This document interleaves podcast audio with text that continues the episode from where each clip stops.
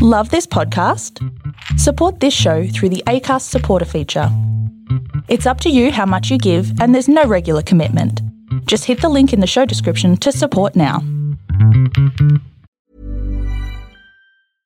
Hey, I'm Ryan Reynolds. At Mint Mobile, we like to do the opposite of what Big Wireless does. They charge you a lot, we charge you a little. So naturally, when they announced they'd be raising their prices due to inflation, we decided to deflate our prices due to not hating you. That's right. We're cutting the price of Mint Unlimited from thirty dollars a month to just fifteen dollars a month. Give it a try at mintmobile.com slash switch. forty-five dollars up front for three months plus taxes and fees. Promo rate for new customers for limited time. Unlimited more than forty gigabytes per month slows. Full terms at mint mobile dot com. Seriously, it's better than Letterman. Is that a Ben, Rob and Robbo exclusive? Yeah. And I think you guys are amazing. I didn't like that question. I want to come on this show all the time because no other show would ever set me up with that much room for danger. Ben, Rob and Robbo. Streaming across the globe, Ben Norris, Rob McKnight and David Robinson. Ben, Rob and Robbo. News, reviews, entertainment news. It's the Ben, Rob and Robbo, Ben, Rob and Robbo Show, Rob and Robbo Show. Welcome to the Ben, Rob and Robbo Show. Here's Rob McKnight. Hello and welcome to a big Monday edition of the Ben, Rob and Robbo Show. And you know what? I need two lovely boys. I wonder where I could find some. Hang on, with the magic of television, in come the boys, Ben and Robbo. Robbo, do not look at me like that. You look disgusted. Sorry, what? Sorry about that. No, I'm with I you. Did, as I was Great saying, I always like to ad-lib my intros, and I heard myself saying, I want two lovely boys. Yes, it didn't sound wrong at mm. all, did it, Ben? Mm. uh, yeah, it sounded on brand for you, my friend, which is uh, slightly confusing, mildly entertaining, and a little bit weird. Oh, I'm glad I can always uh, live up to my reputation. Hey, there's a lot coming up mm. on today's show. We have we are looking at a lot of T V with Molk. Um, there's lots happening in the world of T V. The new host of Studio ten, who we believe who will be the new host of Studio ten, Lisa Wilkinson, is dropping a bombshell revelations about Carl Stefanovic, and we're also going to meet a journalist who wants to talk about the future of policing in this country. It's uh, going to be a really interesting discussion. But, uh, Robbo, how was your weekend? Have you been in a good, good place? Yep. Move on. Uh, no, yes, no, I have, Rob. Sorry, I do apologise. You know, I was lucky enough to see you and your wonderful wife, Amanda. Uh, I got screamed at by your kids, uh, and then I left uh, late that night. So it was a thoroughly an enjoyable Saturday night. No, you know I love your kids. I'm just kidding. I love the kids. Sometimes yeah. You're glad you ask a question. Sometimes you're not glad. This is one of those times. Let's move on. Oh, and before we get into our hot topics, let's bring you up to speed on the latest coronavirus news from around the country. And there have been two hundred eighty-two new cases reported in Victoria, a slight improvement, but with twenty-five deaths. It has been the highest daily death toll so far. New South Wales has reported seven new cases, six of which are from community transmission. The state has banned school formals, graduation ceremonies, and both singing and wind instruments in choirs. In good news, though, both Queensland and the Northern Territory have once again reported zero new cases in the past twenty-four hours.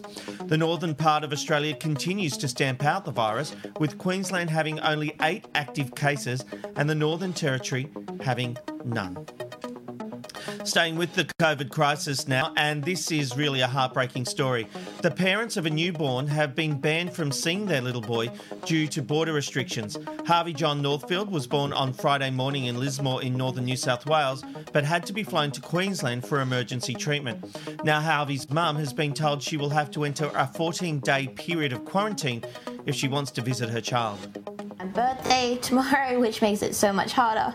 Because all I want is both my boys with me, happy and healthy, but one's going to be in Brisbane where we can't see him. Suffering complications, Harvey was flown to the Royal in Brisbane on Friday night. I obviously wanted to go with him, but unfortunately with the coronavirus pandemic, we were not able. Chantelle told there was no room in the helicopter, but they could come by car, so they got the paperwork, permission from New South Wales Health and border passes from Queensland Police. There was a lot of different phone calls and we spoke to a lot of different people. Then they took a call from the Royal Brisbane Hospital. It changed everything. They decided that we were too high risk coming from Lismore. Higher up had said no unless we quarantined for fourteen days. Now at home with her one-year-old son Lloyd, Chantelle's relying on video calls to see her newborn. FaceTime just got to say because I can't even lay a finger on him and just say that I love him. He's just hooked up to tubes, he's sleeping, and he doesn't get to hear my heartbeat. And feel- mm, even the Deputy Premier of Queensland has become involved. The couple will continue negotiations. If there's any way at all we can make this situation any less distressing, then I've asked the hospital to do just that. The health service is yet to respond. It's just not right, and it shouldn't happen ever again to anyone. Indeed. Well, the good news is Harvey's health is continually improving and it's hoped that he'll be home by Wednesday. Look, Robert, this is very tough. There's no doubt about that. But we are in a pandemic. We do have quarantine procedures. Yeah, you're exactly right, Rob. It's, it's very it's a very sad story that, you know, they've been separated. But at the same time, it, and I'm not a new parent, and I know that there'd be a lot of emotions there, of course. There's a lot of emotions just watching that story. But uh, you, you have to wait... Uh, you know, less than a week uh, and your baby will be there. But if you do go there and somehow bring COVID inside a hospital, and also remember that this little fella's in a specialist unit, uh, it could be devastating for the other babies. So it, it's it's less than a week for the parents, but it's you can't walk into a hospital right now. It just, and especially a specialist baby unit. It's just, I'm sorry, but you can't do it. Look, Ben, as a father, I will say it would be heartbreaking not to be able to see your newborn child. Like, terrible. The good news here is, though, the, the bub is on the mend. But the father in that report last night on Seven News was saying this should never happen again. Well, what's the alternative? You know, I, I know that they were looking to let them in, but obviously they re- realised that there are restrictions to this. They can't just let anyone in across the border. Yeah, I think that everyone's doing it really tough right now, but don't you think that at the moment in the media we love to find those bleeding heart stories or people so they can pick up the victim complex telephone call and be like, oh God, this is happening to me. This is definitely really hard to watch because, you know, for these this particular family, they're going through something, mm. but so is the rest of Australia. I don't necessarily think that they need to bend these rules Uh, you know, f- for just these guys. I mean, there's there's bigger things at play. There's bigger things going on. And, you know, when it comes down to minimising risk policy, it seems like that's all that's happened. So I, I just would say, you know, it's it's on brand for people to be sitting at home and watching these stories on television so that they can maybe relate to them. But I don't necessarily agree with it. Yeah. Look, and, and look, we do care about the parents. We're not heartless. And I am a father of three girls. I know what it's like to be there for the birth and, and, and how much time you spend in hospital. It's tough. No one's taking that away. But we are trying to keep a pandemic under all. control. All right. Let's move yeah, on. Yeah, not at all. And well, six years after her release from a Balinese prison, infamous convicted drug smuggler Schapelle Corby has signed on for her first reality T V show, S A S Australia on Channel seven.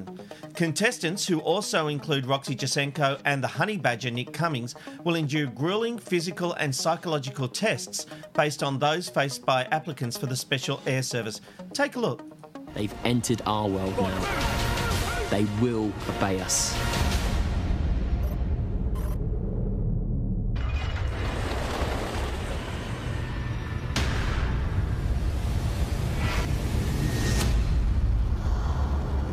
Australia knows me as the drug smuggler. I want to change my life. Will it make them, or will it break them? This is S A S Australia.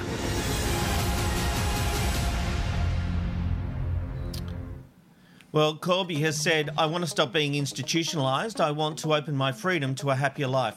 But the Proceeds of Crime Act of two thousand two provides for the tracing, restraining and confiscation of proceeds of crime. Now, this is the question that is being asked on social media. She has served her time, but should we be celebrating criminals? Robbo, um, I have a view. Would she? Is she not allowed to make money? Uh, yeah, she can, but she's only making money off the fact that she's Schapelle Corby and she was a drug smuggler. I mean, just looking at that promo, I think the real victims are the viewers. I, I think that looks like absolute bloody hogwash. Uh, anyway, but that's that's not what you asked me. Um, no, I don't think that she should be able to make money off it. I, but... Schapelle Corby's not a celebrity. She is someone who smuggled drugs, was convicted, and now she's making a name off that. She hasn't done anything before or after that. Uh, That's but how can done, she, so... Robbo? You know, like, she's come back from serving her time. She did her time in jail. She was a younger woman then, whatever happened, and there's still a lot of people that don't believe she actually did it.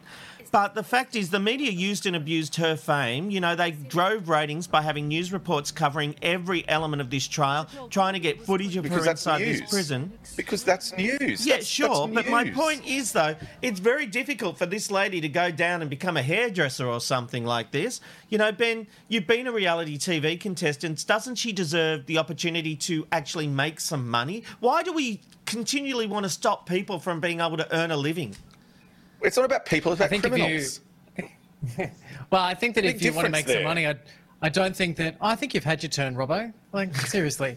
Um, when it comes down Look, to it, on. I think if you want to make some money, being a reality television comp, you know, star is not exactly the way forward. I mean, for me, it was okay because I won two hundred fifty thousand dollars, but, I mean, that's only one person out of sixteen. Now, when it comes to Schapelle Corby, she did do her time, but I don't necessarily think... Australia is ready to see her on a reality T V show like this. You know, I think everyone is entitled to validation and redemption. And I guess, you know, we don't necessarily at the end of the day even know whether or not she was guilty, to be honest. But mm. in the modern day media where anybody is a celebrity, you look at Kim Kardashian in the same boat. Like, you know, I don't necessarily know what makes someone valid to be entitled to that role. So... the media turned her into something. She's probably one of the most recognisable names in Australia. So why wouldn't a television network want to jump on that? The media didn't turn her into something. She was news, you two. I can't believe you two were like going, it's just someone, it's just someone in the public and she's trying to make... It was news. They didn't, she wasn't made that, into Robbo. a star. No one, no one has said it wasn't news. It was news. My point it's, was no, the media got their pound of flesh out of this lady and now that she's actually... She didn't rush straight into doing something. She's come back to this country. The woman obviously would need money at some point to live, so why shouldn't she be able to do a T V show and make so, use of the media that have made use for her? And no. Channel seven are doing this because it'll get publicity, it gets people like us talking about it. So, quick question, though. This is a real uh, test as well. What, what, what level of crime are you allowed to use your name? So if someone who committed, uh, you know, two murders uh, and there's then released, they're okay, obviously, right? Chopper Reed used the fact that he was a killer. Uh, he based a whole but career is that the on right, it. But is that the right thing to do? Well, I'm just asking it, you because you're saying it is. Well, I'm saying... Uh, no, there's a difference here on what I'm saying. Hold on. I'm, so if, there, if whatever criminal you are, as long as you've done your time, even if you've killed people, tickety-boo, go into a game show. Well, that's not where I'm coming from, but maybe if you want to get down to it, because we have a system of... crime and punishment. At what point do we allow people to get on with their lives? If we keep if we keep hounding people, and Robbo, you're the bleeding heart here. I'm surprised you're not more in favour of this. But I'm going to focus on Schapelle. The woman... He'll care when she's homeless. Was... the woman was... Um, the woman was in jail in... in another country that doesn't have our standards. She's done it tough. Whatever she did, as far as smuggling drugs is concerned, you got to argue she really did do her time. She didn't come back. She didn't go on Dancing with the Stars. I actually think as far as a show is concerned, she's made a good choice. It's not celebrating her being some la-di-da made-up princess. She's going on a show because... I just don't understand. I, I'm sorry, I'm losing track because I don't understand the issue with her making Whether some money. Whether or not this is a good idea is not going to be proved by the masses until the show goes to air. This is a real telling point, I think, for Australians. If Australians truly have a problem with this, then don't watch this show. If you are interested in Schapelle Corby, which I think a lot of people still are, then maybe it's time to yeah. tune in. But, I mean... it's very difficult for all three of us to play judge and jury on whether or not this woman should be allowed to be on this reality T V show. Channel seven have chosen to do this. She was always going to end up on one of these shows, and now it's up to Australia to decide. I mean, I don't want to sound like a game show, I mean, a reality t show, uh, T V show host while I say that, but Australia, it's up to you whether or not you want to validate people like Schapelle Corby.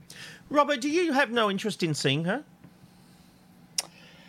No, but that, I, I don't watch. think that that was the point of this chat, though. I thought the point was, you know, should she be given uh, a name? Should we should we be celebrating convicted criminals? Uh, I'm I've kind of gone on that sense. I haven't gone on a programming whether it's good for television or good for rating sense. I've just answered the question, and I I don't think I think it's too it's too scary to start saying that which which criminals can uh, go on television. That, that was this, the original response. That was the original question, though. We're, we're... That, that's fine, but we have a conversation and things move on. But it's interesting, um, you said we shouldn't be celebrating criminals. That's what we do. Look at the true crime genre where we analyse and look at criminals. That's not... That's not celebration. Ted Bundy is celebration. Well, there's still People a fascination are with them. By this stuff. I just don't understand. Celebration and fascination and analysis are all very different things, and celebration is being very celebrated on one platform. I yeah, but look but at the end of the day, words. You've got to hang on a second, boys. Just I'll really quickly, if you look, okay, can I just say at the end of the day, television and media is about making money. And if you look at the reflection of the Daily Telegraph and what they've done recently, which is changing a lot of their narrative to writing stories about salacious celebrities to then now writing salacious stories about the everyday Australian and crime, you can see crime does pay. People are interested. People are engaging. And up until the point where the general public chooses that they don't want to subscribe to that, we are going to continue to see more of it until we're drunk Uh, and intoxicated, and we probably, uh, you know, look to recover from that. Do you know what I'm, do you know what I'm saying? Robert? Oh, I didn't know that was a question to me, and so no, I don't. I was hoping that you would answer that. Um, um, but uh, no, look, the, the, he's saying sorry, if there's sorry, an appetite for it. About. No, no, he's saying if there's an appetite for That's, it, that will drive it. But, but once again, what's your question? Uh, what's your question? The question, the question is, okay, was. Well, there's no doubt Channel Seven have, have have vetted this and made sure it's not illegal. So what's the issue? Well, remember Channel seven had some problems when they uh, tried to interview her the first time, and they were raided by the A F P because and she that was proven that the A F P actually had to drop those charges because they found nothing. But they still investigate. She's still a criminal. What's, what's your question at the end of this? Because the question of the whole topic was, should we be celebrating criminals? I answered that question, and now you're both trying to make me answer like, different questions, whether it's about ratings or our, you know, salacious appetite of crime. That's not about that. She's not going on there in a celebration of her crime, is she? She's not going to talk about it. She's there to do a reality show, you know, about being in the S A S. So this has nothing to do with true crime because she's not going to talk about her crime. Uh, so what are we actually talking about here? Because basically it's turned into whether we should program uh, criminals and, and T V ratings Robbo, and money and reality shows. That's not what, we, that's not minute, what we were talking about. But this show is not about just sitting here and reading out a bag of fantails. Correct. You read out the fantail and then you have a discussion about it. And, of course, we were going to be led to this point where we discussed Schapelle Corby from a three sixty degree point of view. And when it comes down to it, yes, on paper, do we celebrate criminals? No, we shouldn't. But do we? We kind of do. So let's talk about it now. Channel seven have just hired Schapelle Corby. They're paying her, and she's going to be on a show that could very easily be a high-rated T V show. Do you have a problem with Schapelle Corby?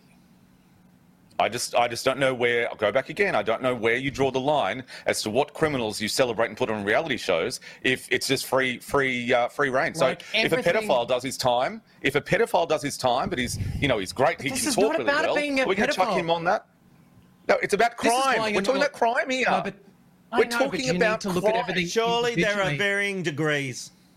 Exactly. Don't oh. just come at us and start referring Schapelle Corby to being a pedophile. She's not a pedophile. You I, need to look I, at things individually I, and separately and then look at the circumstance. Did not say that Schapelle Corby was a pedophile. All right. Move on. You just tried it's to done. liken her to that. Robbo, um, if we get a chance during the show, just do me a favour. Go and take those cranky pants off. Uh, that'd be great.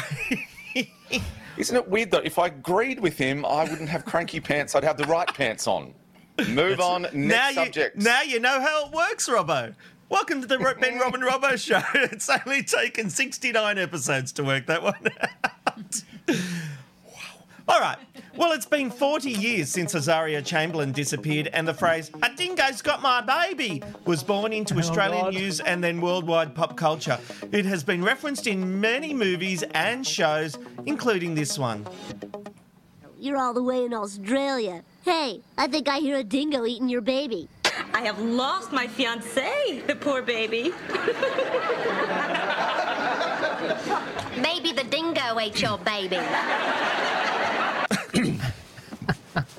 Oh, my God, Phil. Oh, honey. Oh. Phil, a wild dog took my laptop. Seems like a missed opportunity. Let's go to the phones. Go ahead, caller. You're on with Dingo and the Baby. Sure, it's a little offensive to Australia's favourite baby-eating animal. Sorry, that really appealed to me. But Lindy Chamberlain, who was wrongfully imprisoned for her daughter's murder and then released, spoke to The Project last night about the taunt she still receives from members of the public. Do you think some Australians still doubt your innocence? Obviously they do. They tell me so at times. People in that you fact, know well or strangers uh, stopping you in the street? It's only about three weeks ago since I got my last dingo howls. Uh, can I can I just say, Lindy, w- when you hear something like that, how do you react? Oh, pretty much ignore it. What's the point? They've got the problem, not me. Yeah, look, it's tough. Uh, Ben, I remember when I was a kid and all this was happening in the early eighties, uh, I remember my dad would be screaming at the T V saying, she bloody did it! We all know she did it! There was a genuine feeling in this country that this woman had done, had had killed her baby, and for her to go through that, it's quite shocking, isn't it? Yeah, look, one hundred percent. But, I mean, this is one of the things, like, when it comes down to the ultimate water cooler moment, the, uh, you know, Lindy Chamberlain was the peak of that. It gave people a choice to be able to sit there and believe what they wanted to believe. And, you know, forty years later, people still have an opinion about this. And the reason why was because the media cut it up and distributed it like it was entertainment. And then you can't believe that, you know, when you hear the stories that were manufactured by police and the narratives that people chose to pick to get that story across, you can't believe what people will still believe knowing the truth. Mm. But at the end of the day, that's that's exactly who we are here in Australia, is we love to have our opinion about something. We love to be flipping the sausages at the barbecue and telling every, you know, telling our mates and having a few brewskis what we think, you know. So unfortunately for Lindy Chamberlain, she she was right at the forefront of that. Yeah. Robbo, um, there, there there was a feeling that most of Australia believed she was guilty. Have you felt a turnaround in your circles and your family that they now do accept that she was innocent? Well, remember, the, these are the problems that came up, um, that she was a Seventh-day Adventist. So, you know, already she's not like the rest of Australia in the eighties. Uh, secondly, she appeared to really have not much... Um, emotion both at the court and things like that. So then people uh, started to judge her on that. She didn't cry. She she wasn't emotional. So she must be this hard bitch that that obviously killed her baby. Then it was uh, stories about it being a sacrifice. So I agree with Ben. Media had a, a lot to do with this. When you're thinking about all of those things, people started saying that Azaria was, um, the, the name for that was something like Black Death or sacrifice or something like that, something awful like that, none of which is true. Um, I just don't think she did it, and I never did think that she did it. Um, I, it's been a while since I've talked to my well, she circle, didn't do it. As you put it, and uh, and um, I talked about Azaria Chamberlain, Rob. I thought that was a that was an interesting. It's been a while, but uh, I do like to talk about it. Um, we, we we had her on the show, remember, on Studio ten, yeah, uh, many years ago. She was a really nice lady. You know, she just puts up with it. She gets on with it. Been um, through a lot, but. Been through a lot, and I, I really quite admire her. And to think forty years on, remember, at the end of the day, she lost her baby. Mm. So for people to howl at her, they I hate humans. I think humanity is the worst species to ever walk the earth. They're awful. They're shit. And to do that to a mother who's still, like, that little girl would be forty now. Like, piss off. Sorry, I'm really pretty cranked today now, aren't I? Uh, sorry. Ahem. I don't like people who make fun of women. I was going to ask you what the other side of the what the other side of the bed look like. On the other side of the bed look like, yeah. No, I don't know if you've ever seen it. No, I'm I'll tell you what. I'll tell you what it looks like. I'll tell you what it looks like. It looks empty. That's what it looks like. And he saved it. There you go. Wow. Uh, I'm hot. Robbo's on fire. Okay. Oh. Have you ever copped a speeding fine that you didn't agree with? Well, more than two hundred thousand incidents in Victoria are under review after reports of major problems with new mobile speed cameras. I- issues including software faults, G P S failures, and obscured number plates, and most concerning of all is an effect called the doubler, of, the doubler Doppler that records some vehicles travelling faster than they actually are. One truck, in fact, was clocked at more than one hundred ten kilometres per hour when half a second beforehand, that same truck had been recorded at sixty-five kilometres per hour. Operators are also claiming they haven't had adequate training, but Victorian police have said they are confident all speeding fines were legitimately issued. Shock horror. Ben, have you ever challenged a speeding fine? Uh, yeah, I have actually. Um, did you win? I, this is a, I did. I actually won. Excellent. And I still, uh, kind of, you know, look, at the end of the day, I think, you know, I'm really angry about parking and speeding fines. But look, I'll I'll share this with you. Uh, in two thousand six, uh, I was diagnosed with depression. And for four years after that, I racked up an unbelievable amount of speeding fines and parking fines, mainly parking fines. I just was not plugged into the mainframe, so to speak. Hmm. And I just was going around and just, nest- and I just, I really just was in a different space. And it was funny, I met my partner in two thousand ten who was like, I've never seen so much mail arrive in one person's house except for Harry Potter. And I had like all this mail falling from the roof. And uh, and I eventually, you know, confided in him that I had thirty thousand dollars in in um, in fines. And so my partner, who's very organised, was like, we need to get you onto a plan. Anyway, I went to go and um, have this looked at at the courts. And, you know, the funny thing was, you know, this couple of years later, I'd never had a parking fine after I wasn't suffering from depression. Mm. So they narrowed it down to me being depressed during this four-year period. And because I had no other fines or parking fines afterwards, they just seemed to say that that was when it was in that particular time zone of four years. And um, with the special circumstances, some things weren't waived, but I didn't have to pay any of the thirty thousand dollars. That's amazing. That's an amazing story. I... Uh... I challenged a parking fine, a speeding fine. I've never had a parking fine, but uh, I was a bit of a leadfoot in my younger years, I will admit. Um, and I had a, uh, I actually found a loophole in the law where um, instead, the, it, uh, well, they changed the loophole, so it doesn't exist anymore. But um, I got down on my points and overpaid the fine. And there was a thing in the police. Uh, Uh, in their, the way they worked, is that they couldn't process the points if they still owed you change. Like if you had sent in a cheque for too much money and they owed you ten dollars, they couldn't ah, process the points. I've heard about this. So mm, so I got to hold on to my... That, that cheque came back. I burnt part of it. I ate some of it. I tore it up. That cheque was never getting deposited into my bank account, let me tell you.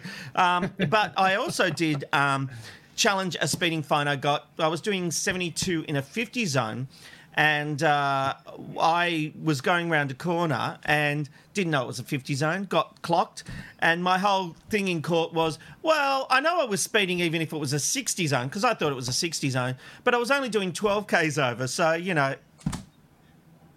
Okay, we'll move on. Uh, anyway, no, no, no, I was just going to ask you, is it, do you still get speeding... Do you still get speeding fines? Oh, you're not uh, angry at that, and... Rob. Stop it. No, no, no. Oh, I was going to ask you a serious on. question. Well, it's the moment that as a nation oh. we will never forget, as thirteen-year-old oh. Nikki Webster made her debut at the opening ceremony of the two thousand Sydney Olympics. But it turns out her parents were just as surprised as the rest of us. Though they knew she was auditioning and rehearsing, they didn't know she would be playing such a pivotal role in the ceremony and that her life was about to change. Webster said, I didn't give them a lot of detail because I wanted them to be proud and I wanted them to witness it just like being an audience member.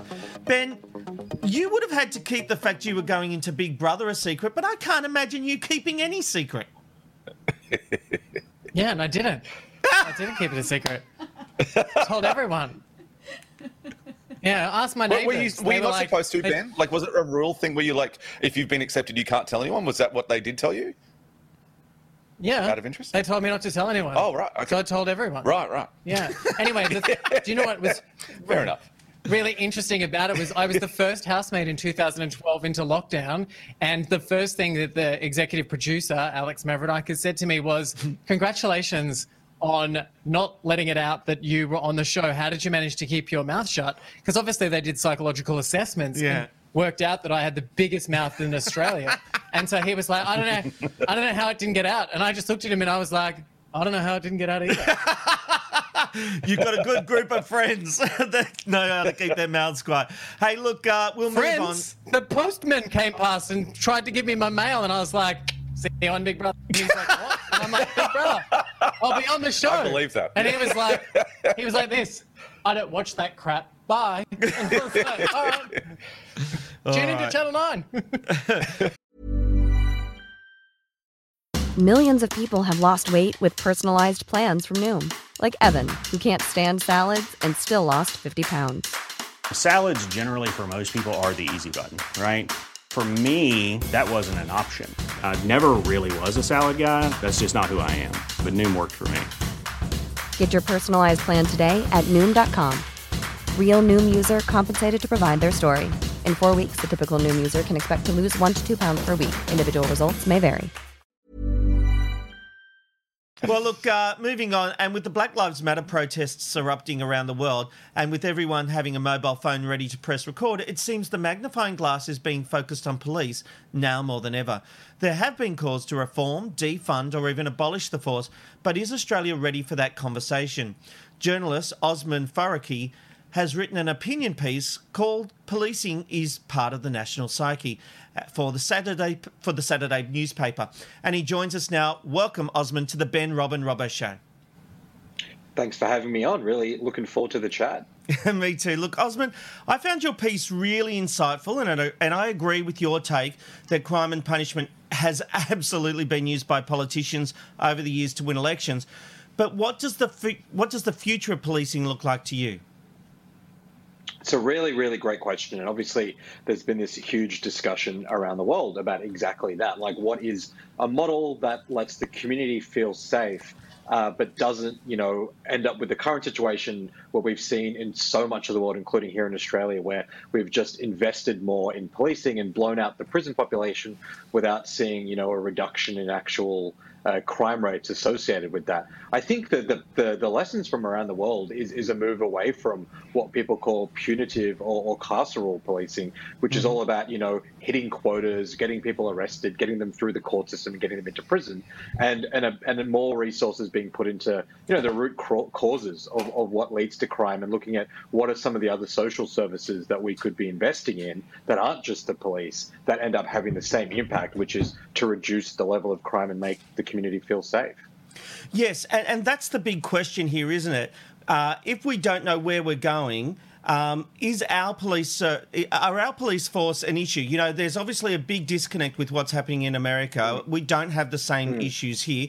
Obviously, the incarceration of Indigenous youths is an issue, but mm. where are we heading? What do we need to do, and do we need to turn our back on the police force that we've currently got?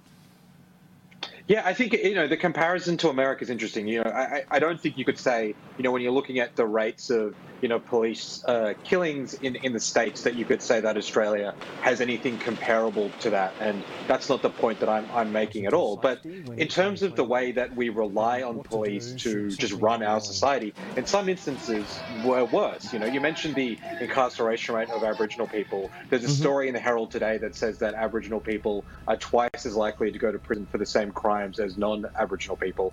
And in some areas of the country, particularly in regional towns with high Indigenous populations, there's more police there per capita than some of the highest police places in America, places like New York, Chicago, and L A. So it's not, you know, I, you know, while we don't have the same level of, you know, police violence and, and police killings as the States, as far as, you know, the general presence of police and the way that is being used to target particular communities, in some instances we're worse off. And I think that's something that we need to take a step back and look at, because the history for the last few years has been just more police. And Victoria, New South Wales, mm. Queensland governments have committed to just putting more money into the police force. They're the only, you know, public sector institutions that are exempt from, you know, wage caps and efficiency dividends. Uh, and it's just not clear that that strategy is working.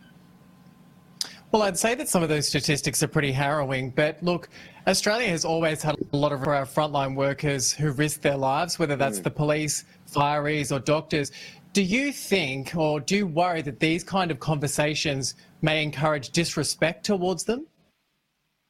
Yeah, look, that's, that's a really fair question. And and there, there is a risk in, in terms of how a conversation like this ends up playing out on, on the on the front lines. And I think the point that I would make is that the, the conversation and the focus shouldn't be on individual frontline workers, including police. It should be on the broader decisions being made around how we deal with these issues. It's obviously not an individual police officer's fault if they've been hired to do a particular job or they're enforcing a particular law or they've got a quota to meet. That's not on that individual. And I'm not calling on anyone to disrespect, you know, frontline workers doing their jobs. The question is much more about government decision-making and whether they've set the right framework. And I think if you speak to some police officers, and I've spoken to police officers, uh, you know, over the years in my reporting and, and even in the last couple of months, looking at the way that police have been used to yeah, deal with public health issues. And a lot of police officers aren't happy with, with being used that way. They don't feel like they've got the training or the protective equipment or the support from the community to do frontline healthcare work. So this isn't about pitting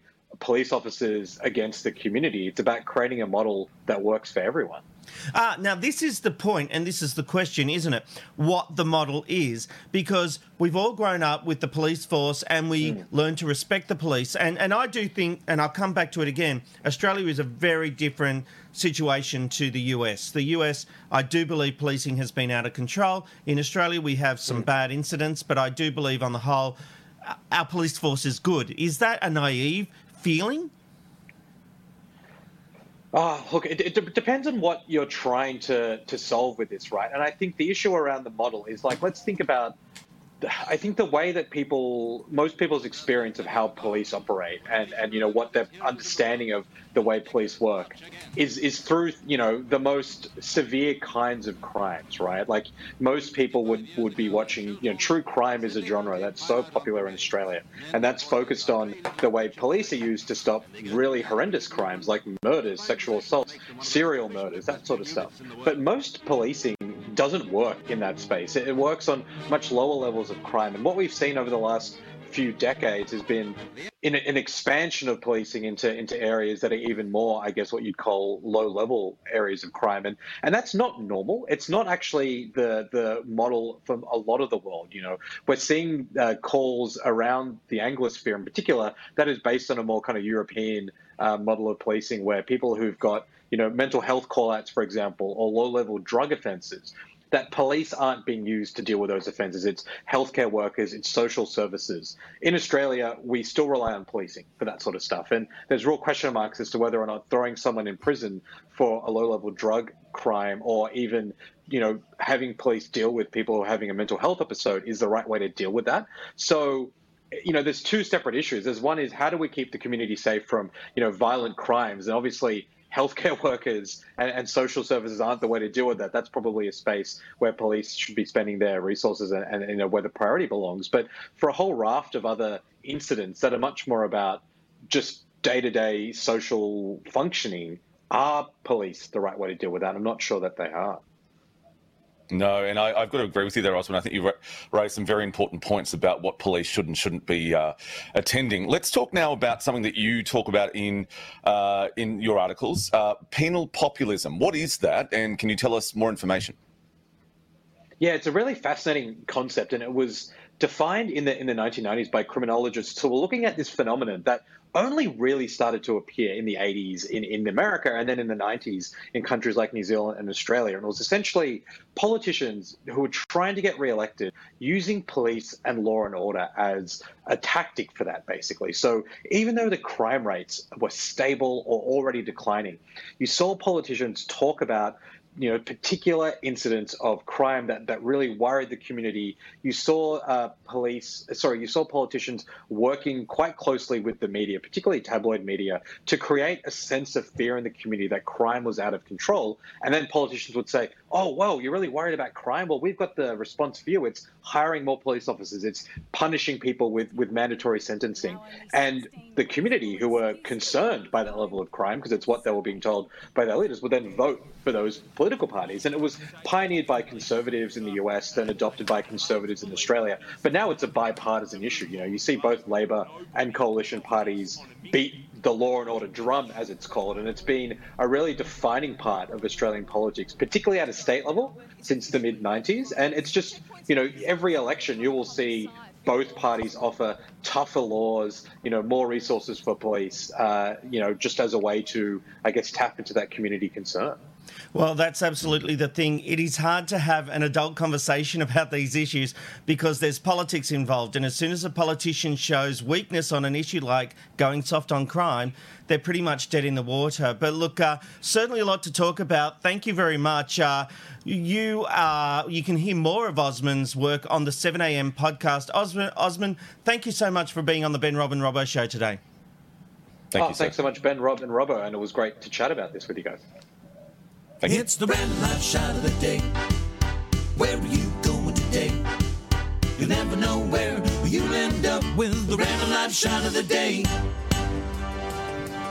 And today we're taking you to Victoria Harbour in Hong Kong. It's a partly cloudy day today with a top of thirty-one degrees after a low of twenty-six. I think we're really zoomed in there again, aren't we? Um... Let's take a look at some feedback coming through to the Ben, Robbo and Robbo show today. As always, Rob, you are correct yet again. Thank you for giving us a voice. Oh, that just, how'd that oh, one get through? God. How'd that one get through? No idea. Did you pay her to say that? You pay her. Uh, okay, don't good. say that. Mary is your big fan, Ben. She's always... I, I, I, that's why I had to put that one in. Uh, Gay says, not wanting to watch S A S has nothing to do with Schapelle Corby. Jan says, I love oh. when you guys have a difference of opinion. They make me rethink my thoughts. Well, thank you, Jan, because that's what I want. We we don't plan our conversations. They're just off the cuff. Sometimes we we agree, sometimes we don't, but it's always interesting. I'd like to think. Uh, next up, we've got Matthew. It's so refreshing to see respectful debate where differences of opinions aren't hung on to forever and a day. Justine says, Robbo, I one hundred percent agree with you in regards to Corby. I think she shouldn't be able to make money after off committing a crime. She's not Justine. She's making money for appearing in a reality show now. Uh, Regina says, I'm sorry, Wait, Matthew again. No, no, no she... It's... You can't make a comment like that after we've all disagreed on it and expect to get away with it. So she's making money off the fact that she is Schapelle Corby, and the only reason we know the name Schapelle Corby is because she committed a crime.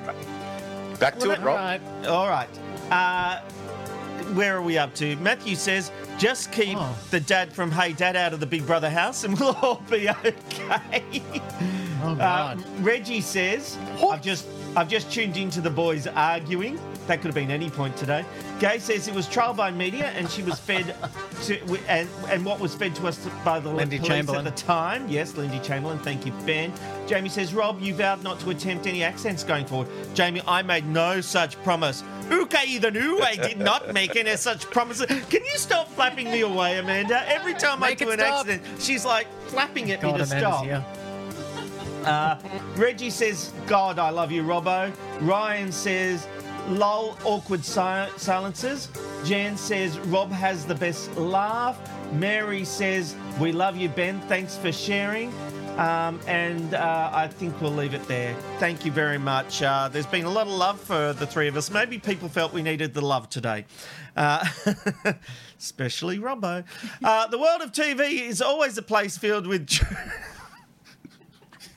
no, I'm, I'm obviously completely wrong here, Robbo. I'm completely wrong. You aren't cranky at all. Oh, I can't remember which. Oh, which way this way? Yes. Give me a kiss. all right.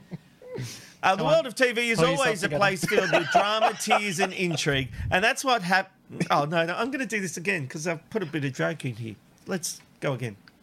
You know, the world we're of T V. Not, we're not live. And I'm going again. Yeah, and, go. And sing. The world of T V is always a place filled with drama, tears, and intrigue. And that's just what happens behind the scenes. So let's bring the man who... Thanks for your support. So let's bring the man who knows all the juicy gossip. Hello, Steve Molk. This bastard. This bastard. Oh. Honestly, is this as good as it gets on the Ben, Rob and Robbo show now? Before I hope not. Though, Rob, hello, gentlemen. I just want to make sure. Oh. Robbo, are you okay? I saw earlier on, and those boys were ganging up on you. Something fierce. Thank no, no, thank you, Molk. I appreciate that. We, you know, we've all got opinions, and we're all allowed to uh, give them when we're allowed to by the other two. But I appreciate that, Molk. How are you, buddy? How are you going? Look, I'm doing quite well, thank you. Hang I on, says the man, says the man who gets asked a question and say, "Well, that wasn't the question in the script." I never said that. We've moved on. No, no, no, we've Robbo. moved on. I oh, know you hey. missed it, Molk. Oh, oh Molk, my God! I... There are more revelations about the future of Studio ten. Gosh. Look, there sure are, Rob, and in wake, the wake of ten's massive redundancy culling that uh, was announced at the end of last week, including a number of staff, stars that we're seeing on screen right now leaving Studio ten, the latest uh, rumbles coming through the media diary and even, in fact, uh, on T V blackbox dot com dot a u this morning is that Studio ten will become a two-hander with Sarah Harris and a gentleman as the, the uh, essentially the two hosts in that regard. There will still be guest hosts and people that come in as far as, you know, to add colour and story and the rest of it, but that at the centre of it, it will be effectively a clone of Today or The Morning Show. Yeah, and, um, you know, no. as, I, as I did that report, I'm pretty sure... Uh, I I'm, I'm, don't have the actual intel, but I would have to think Andrew Rochford is the most likely person oh to God. take that role. He's liked by the executives at ten. He's not controversial. Mm-hmm. The whole thing at ten at the moment is they don't want to... They don't want a backlash from comp- uh, from groups like Sleeping um, Giants, and they yes. don't want advertiser boycotts, and they don't want controversy. So um, Fair enough. there there won't be the dynamic conversations we have on this show, let me tell you. That's Gosh. for sure. No, well, there Molk, will not be. I have a question for you, and that is, I heard of rumour. So Lisa Wilkinson, apparently she's writing a tell-all book, and it's... Uh, Is it, is it true that she's going to drop some, you know, some bombshells about Carl Stefanovic? Well, this is the word, Ben, uh, out of the Australia's uh, the Australian's media diary this morning, suggesting that Lisa has written a book about her exit from Nine, about the uh, the negotiations that led to her leaving, and I'm sure in the background were a part of the uh, the move over to ten. I can guarantee you there won't be any dirt spilled on what's going on inside ten's headquarters, uh, but absolutely there will be uh, some tea spilled over Nine, and possibly even conversation around her relationship with Carl Stefanovic. Uh, she has mentioned that the, uh, the stars haven't aligned for her and Carl to catch up since she left Today. Uh, no. I wonder what it takes for those stars to align. They were work colleagues. They obviously weren't friends. Very clearly. Mm. Uh, you can take this show as an example there, Molk. Molk, moving on really yeah. quickly, um, if we could talk about our streaming partner, Ticker. Uh, they're celebrating a massive milestone today. What can you tell us? Yes, a huge milestone. Congratulations to Aaron Young and the entire team at Ticker. One year, twelve months old. It's a, it's a bouncing baby boy at best. Uh, and, mm-hmm. and look, as a part of that, they are rebranding. A great new promo has come out. That's definitely worth checking out. Uh, and it really is starting to shape up with what Aaron and the team are delivering for Ticker, showing that there can be real, not only diversity in the kind of content that we see, but diversity Absolutely. in the hosts and in uh, the kind of segments that we see across the day. It's yeah. dedication to news is really starting to show in the current uh, reworking, and I think that's such a great move for Ticker. Um, congratulations to the entire team. Of course, the home of the Ben, Rob and Robbo show. Yes, but it's so, a great thing, and we, we're very happy and, and, and send our congratulations to everyone, especially our Benny here who does uh, the Ticker Jumpstart. Aaron Young is mm. amazing. They're all fantastic, so congratulations from us. Rob, sorry. No, that, and that happens Wednesday, I believe, is the actual one-year anniversary, isn't yeah. it, uh, Benny boy? Yeah, absolutely. I think I get a little prize as well. Apparently, at some stage, you'll be able to pop into the office and there's a little gift bag for me. So I'll get back to you on what's in the gift bag. Hopefully, it's not a redundancy. uh, sorry. um, but wait, wait, wait. So you're getting a gift bag. I mean, I know you work there, but uh, we've certainly supported that that network a fair bit, Molk, uh, look, as well. Uh, are we getting a, are we getting a gift bag? Good question, Robbo, because last time Aaron showed champagne, it certainly didn't arrive. I can guarantee oh. you there's a special gift bag for contributors such as you guys on the Ben, Rob and Robbo show that include uh, an empty can of Coke uh, and a half-eaten cake and chips. I'll take it. I'll take um, it again now. Well, Molk, thank you very much. We look forward to seeing you again next week. Thank you very much for that. Thanks, Molky. I look, I look forward to this and all the conversations that will come on the T V Black Box podcast this week. Which we are recording Ooh, tonight nice. and will be in your nice. podcast feed tonight slash tomorrow morning. So thank you, Molk. We look forward to your commentary there. Okay. All right. Now it's time to find out what's happening in the world of entertainment. And for that, there's only one man who could possibly bring it to us. Benjamin J. Norris. Delta's latest single, Paralyzed, has made headlines over the weekend. Tell me, tell me why. Well, yeah, shockingly, Delta Goodrem has opened up about the terrifying secret health battle that she had, which left her unable to speak following complications from a surgery. The thirty-five-year-old singer shared the story on Instagram on Sunday, explaining that the issues had arisen when she had her salivary gland removed at uh, Saint Vincent's Hospital in Sydney two years ago.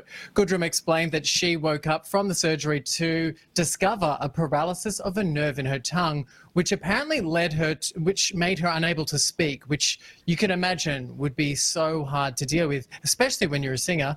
But uh, look, in a confronting video that was uploaded onto social media and dated October twenty eighteen, the voice star can be seen struggling to communicate while hooked up to tubes in a hospital. Check it out. I don't want to go out. I'm super embarrassed. I'm just over it. Over it. Just trying to stay positive. You know, my livelihood is my sound.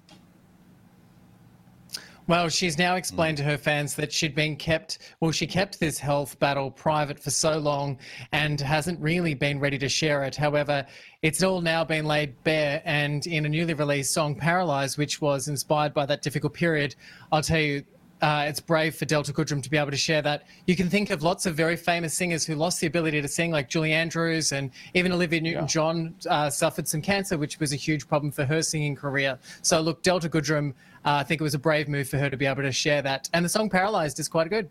It's amazing. Nicely said, Ben. I totally agree with him. We send our thoughts to uh, Delta. We love her. Uh, tell me, The Crown, one of my favourite shows on television. It's gearing up to enter its next phase of production. Who is going to be on the screens? Yeah, thanks, Robbo. Look, The Crown has found their Princess Diana. Look, there'd been lots of talks about Princess Diana being the subject of the next couple of series. Now, Elizabeth Debicki, oh, yeah. who will be seen in the next Christopher Nolan seri- uh, t- sorry, movie, Tenet, has been cast as the late famous royal in the fifth and sixth season of The Crown. Now, Debicki has work, has her work cut out, obviously, trying to recapture the role of Princess Diana. You know, trying to recapture her spirit would be very difficult. You know, guys, Naomi Watts tried to do this a couple of years back and failed That's dismally. True, yeah. So mm. you think about you think about the way in which we around the world think we have an ownership over Diana. So it'll be very interesting to see how she goes. But look, Debicki is uh, one of the few non-English actors featured in the series, following, you know, the success of John Lithgow playing the role of Winston Churchill. It'll be interesting to see whether she can pull it off. Now, as I mentioned before, she will be now seen in the next Christopher Nolan film, which is a feature film called Tenet. Uh, so it'll be interesting to see what people think of her as an actress, because we really don't necessarily call her a household name at this stage. No, but she's one of those actresses that is known within Hollywood and is starting to take off, obviously. But uh, speaking yeah. about the U S, there's big baby news last week for John Legend and Chrissy Teigen, and there's a bit of a twist, Ben. Yeah, that's right. Chrissy Teigen has been very candid about getting her breast implants removed, and now she's opening up about one big surprise, and that is that she apparently was pregnant during the surgery. So Chrissy Teigen went on to say that things had been incredibly hard to deal with lately, and you can imagine uh, when she found out that she was pregnant after such a harrowing piece of surgery. But look, Chrissy Teigen, definitely one who is willing to share her stories on her social media. You know, so as we saw over the weekend, she was very brave to open up and uh, and share that particular story. Yeah, that, that was fascinating, the way she... Um, you know, had surgery without even knowing she was pregnant, you know, like crazy, crazy stuff, and would be yeah. a worry because of the anaesthetic and all that kind of stuff. Uh, certainly not a choice she would make if she had known. Uh, guys, can we go back just a moment to the um, Studio ten thing? Because chemistry is a big thing in television, and and and uh, people, you know, the the people who are on these shows is a big thing. Um, what do we think of the idea, if if my ma- money is right, and Andrew Rochford does take over as co-host of Studio ten? Uh, Robbo, what do you think?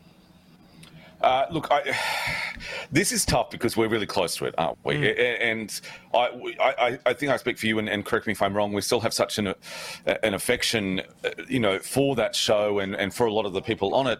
Um, Andrew Rochford, though, if we're, if we're giving our opinions, I think is as bland as a bowl of white rice that hasn't even been cooked yet. I, I don't know that he would add uh, anything. I think that he's no match for Sarah Harris. Sarah Harris is a wonderful, brilliant talent. Um, I, I, I, he takes himself too seriously. There's always rumblings behind the scenes that uh, he's not very easy to work with, that he uh, wants to take charge and things like that. Um, I, I just think this is a, a poor choice. Once again, I'm just going to go out there and say it. Uh, casting decisions at Channel ten don't always reflect what the audience want, but it appears to be what Level six wants, which doesn't always connect. Um, I just don't think that Rochford is right for that show. I, I think it's very sad as well that they're becoming a carbon copy of Today and uh, Today Extra, rather, in the morning show, because, you know, Studio ten always had that difference, which was uh, attractive. But, Rob, I mean, I'm going to put the same question back to you. The casting of Andrew Rochford, come on. Well, I just think it's a different show if they do that. Um, it, and, and no, no, look, they talk about Andrew they Rochford, though. They haven't said they haven't said they are doing Andrew Rochford. That's me saying he's the front runner, because um, I've just, all my knowledge and putting all the pieces together, I'm the one who came up sure. with the name Andrew Rochford. Once it was confirmed, I'd been hearing the rumours that they're going to go to a two co-host, male, female. And um, basically, but your thoughts on the man? Yeah, I don't your think thoughts on the man. I, I, I am getting there. Um, I don't think he's the right choice. I but I think he's the right choice for ten in what they want to do with the show. If they are genuinely worried about backlash over controversial comments, it's why they're paying Kerri-Anne Kennelly's wage out. They're not actually going to... She's still got a lot of time left on her contract, and they're actually paying her out. Oh. And she is surprised that she's not serving it out. You but know. Why- she, Yeah, why wouldn't you let her do it? Like, why? Because would, like, I, I know what you're saying with the show. Sorry, I know that. I understand that. Um, it's just, it's crazy, isn't it? Like, yeah, it is. Anyway, and the show. If if, if if if if money's an issue, and you've still got to pay her, then yeah, sorry. Yeah, but some things it, are it, editorial decisions, and Ben. Um, the, the fact is that maybe there is a market if you reduce all the costs and you do a simplified version. You've got to look at what we used to do with Studio ten. It was a variety show in the morning, and it did make money. I want to put that on the record. It, it absolutely did and make money, and it rated.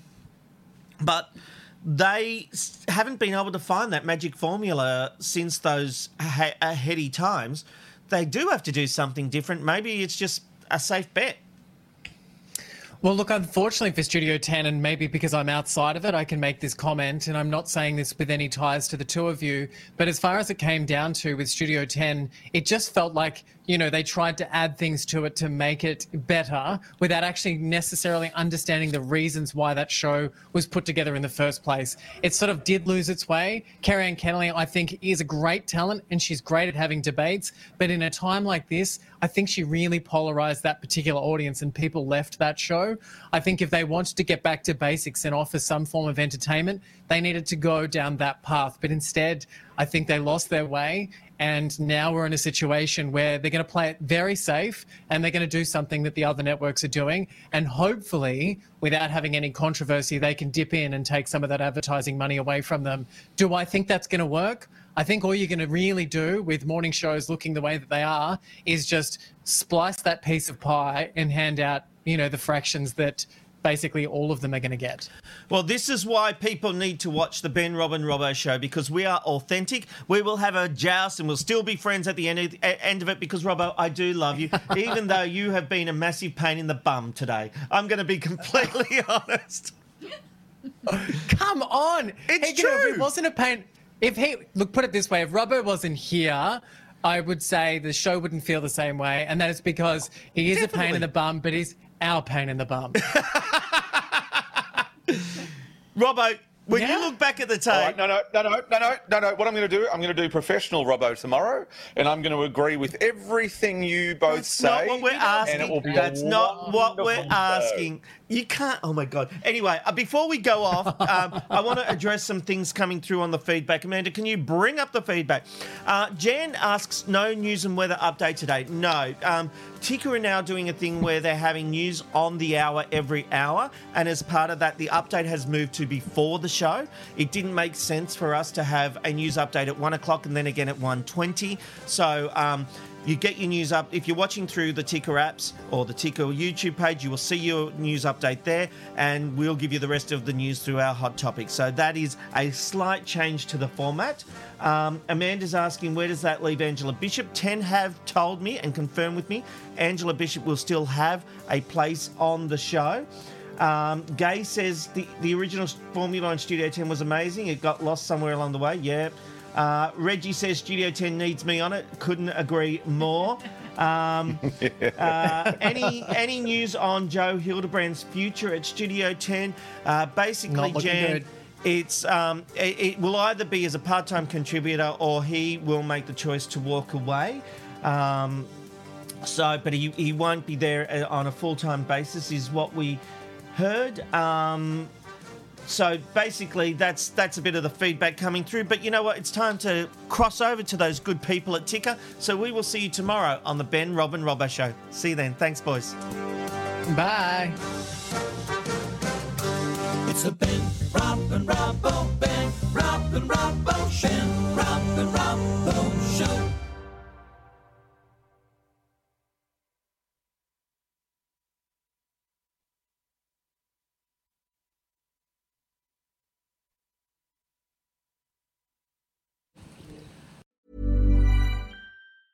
Planning for your next trip? Elevate your travel style with Quince. Quince has all the jet-setting essentials you'll want for your next getaway, like European linen, premium luggage options, buttery soft Italian leather bags, and so much more. And is all priced at fifty to eighty percent less than similar brands. Plus, Quince only works with factories that use safe and ethical manufacturing practices. Pack your bags with high-quality essentials you'll be wearing for vacations to come with Quince. Go to quince dot com slash pack for free shipping and three sixty-five day returns.